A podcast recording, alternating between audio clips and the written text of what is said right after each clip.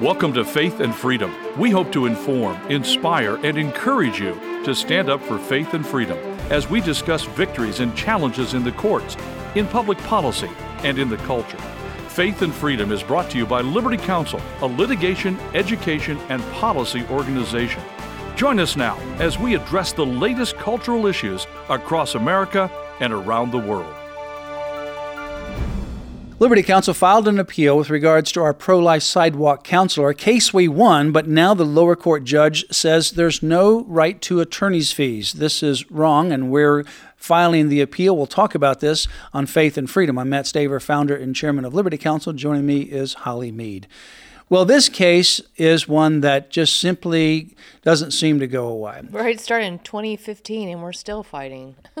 Larry Sirignano, one time in the fall of 2015, went to a public sidewalk that was in front of this place where Planned Parenthood was building an abortion facility. It's situated right between an elementary and a middle school in the District of Columbia. One time, he peacefully held a sign. One time. He didn't block traffic. He did not use a bullhorn. He did not raise his voice. He was there one time. But let's just emphasize again what you said about the schools. This Planned Parenthood shares an alleyway with a middle school and an elementary school. And this is a public Picture charter that. school, and it's called Two Rivers Public Charter School. And they have both the elementary and the middle school. So it's K, you know, through middle school, So you have little children walking by the Planned Parenthood as they're coming and going to school. where there's an abortion facility. Where they're killing Parenthood, children. Where they're killing children across children. the street.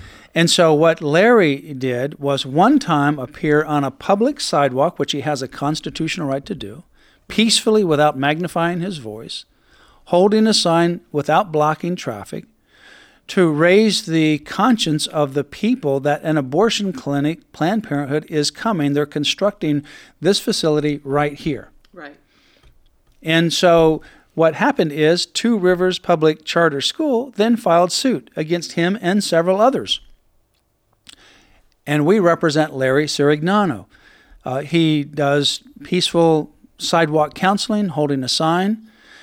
We, after we got the federal lawsuit for this one occasion, we filed a request to the Two Rivers Public Charter School that they needed to dismiss our client, Larry, from this case because he did nothing wrong and that this lawsuit was solely to try to silence him. And this is, you know, to me interesting that it wasn't Planned Parenthood that sued him. Right. It was the school. It was Two Rivers Public Charter the school. So we uh, filed a motion under the District of Columbia's law. It's called the Anti SLAPP Law. SLAPP is an abbreviation for Strategic Lawsuit Against Public Participation.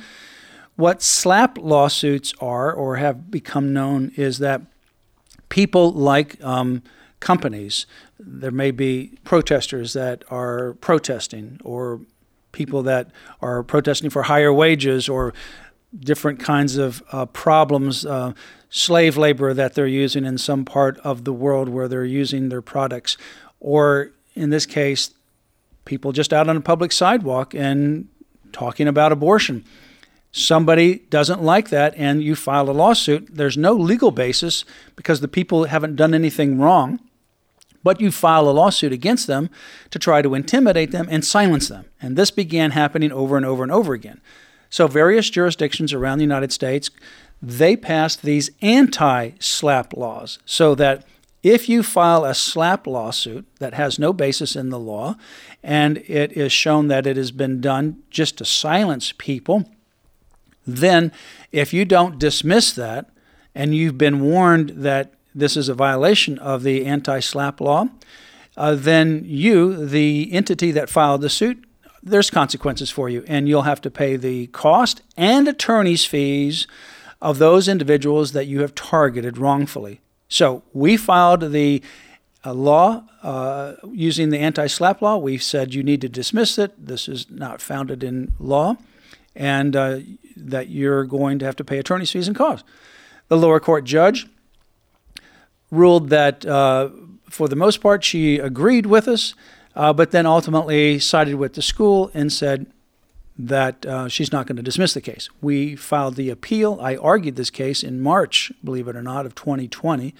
It took over two years for the decision to come down from the district uh, court uh, for the District of Columbia, and we won three to zero. And the court ruled that uh, the lower court judge had to dismiss the lawsuit uh, from Two Rivers uh, with prejudice, and they were not able to file it again. So we returned back to the district court. The court did what it was instructed to by the Court of Appeals, and then we asked for attorney's fees and cost. And it's clear under the law uh, that we have the right to attorney's fees and cost. But now they're scrambling to try to get out of that, right? Right. So what Two Rivers originally argued is, well, they're immune because they're an entity of the District of Columbia. That they're not. And the law is crystal, crystal They're clear. I mean, it actually says it more than once in various cases and statutes that charter schools are not part of the District of Columbia. So they are not immune. And it's very clear. It's frivolous to even argue that. Well, the judge ruled that we were right and that the law is very clear. It's not part of the District of Columbia. They're not immune. Then it goes on to say, but, you know, I'm going to grant you the cost of a few thousand dollars, but I'm going to deny you attorney's fees. Now, there is no basis to do that. And in fact, um, she says one of the bases is, well, if they can't afford it. But she acknowledged Two Rivers didn't say that they can't afford the attorney's fees. But I'm going to not grant it because uh, Two Rivers really didn't pick this fight. Uh, it was something that they were trying to do on behalf of their kids. Um, they filed suit, So, well, wait a minute. Two Rivers is the one who filed suit. right? Two Rivers is the one that got our anti slap motion. They're the ones who argued vociferously that our client, for a single event, 2015, should be held liable and prohibited from ever coming back there again. They're the ones that continued to pursue this through the district court. They argued it at the Court of Appeals. Uh, they're responsible. It's not like they're completely clueless. But she ended up uh, saying, well, no, uh, I'm going to not allow attorney's fees. You know what? Here's the thing. It's not. It, this is a, what what this is about is not just about money. It's about responsibility, Right. And in this case, irresponsibility. But sometimes you wonder about some of these judges and their decisions. Well, you could tell the judge obviously was biased uh, toward abortion Mm-hmm. Some in the first place, and there, that's yeah. why she ultimately went the wrong way on the first ruling, Mm-hmm. and she got reversed three to zero. And that was exactly the basis of our argument that the court three to zero at the Court of Appeals reversed her. So it's very clear. How did she get it so wrong? Now we go back. She has no choice but to dismiss the case. And now she's trying to say, but I'm not going to give you any money for all the litigation that you did. And I'm going to let the district go, the Two Rivers Public Charter School go free. Well, you know what? Two Rivers Public Charter School or any other entity that seeks to violate the constitutional rights of individuals regarding free speech or free exercise of religion, we're going to make sure that those individuals are vindicated and that these people pay a price for doing that. right. They need to be educated at this school, I think. And oftentimes, the only thing that really educates them is, you know, financial Right. responsibility. And that's what they have to do. So we have now filed an appeal again. We're going back to the Court of Appeals for the District of Columbia. Um, the District of Columbia wheels of justice don't turn very quickly, unfortunately. Like I said, I argued this at the District of Columbia Court of Appeals in March of 2020. Well, anything in DC is rather slow. Well, and when I finished arguing it, I said to myself and to the other uh, Liberty Counsel attorneys that were there and to our clients, um, we won this case. You know, it's not always easy to predict whether you win. I said, uh, we've won this case based upon how the argument went. We won the case. Obviously, it was clear on the facts and the law and the reception of the judges and the questions that they had. We won it. It took about two plus years for us to get that decision, and we did, three to zero.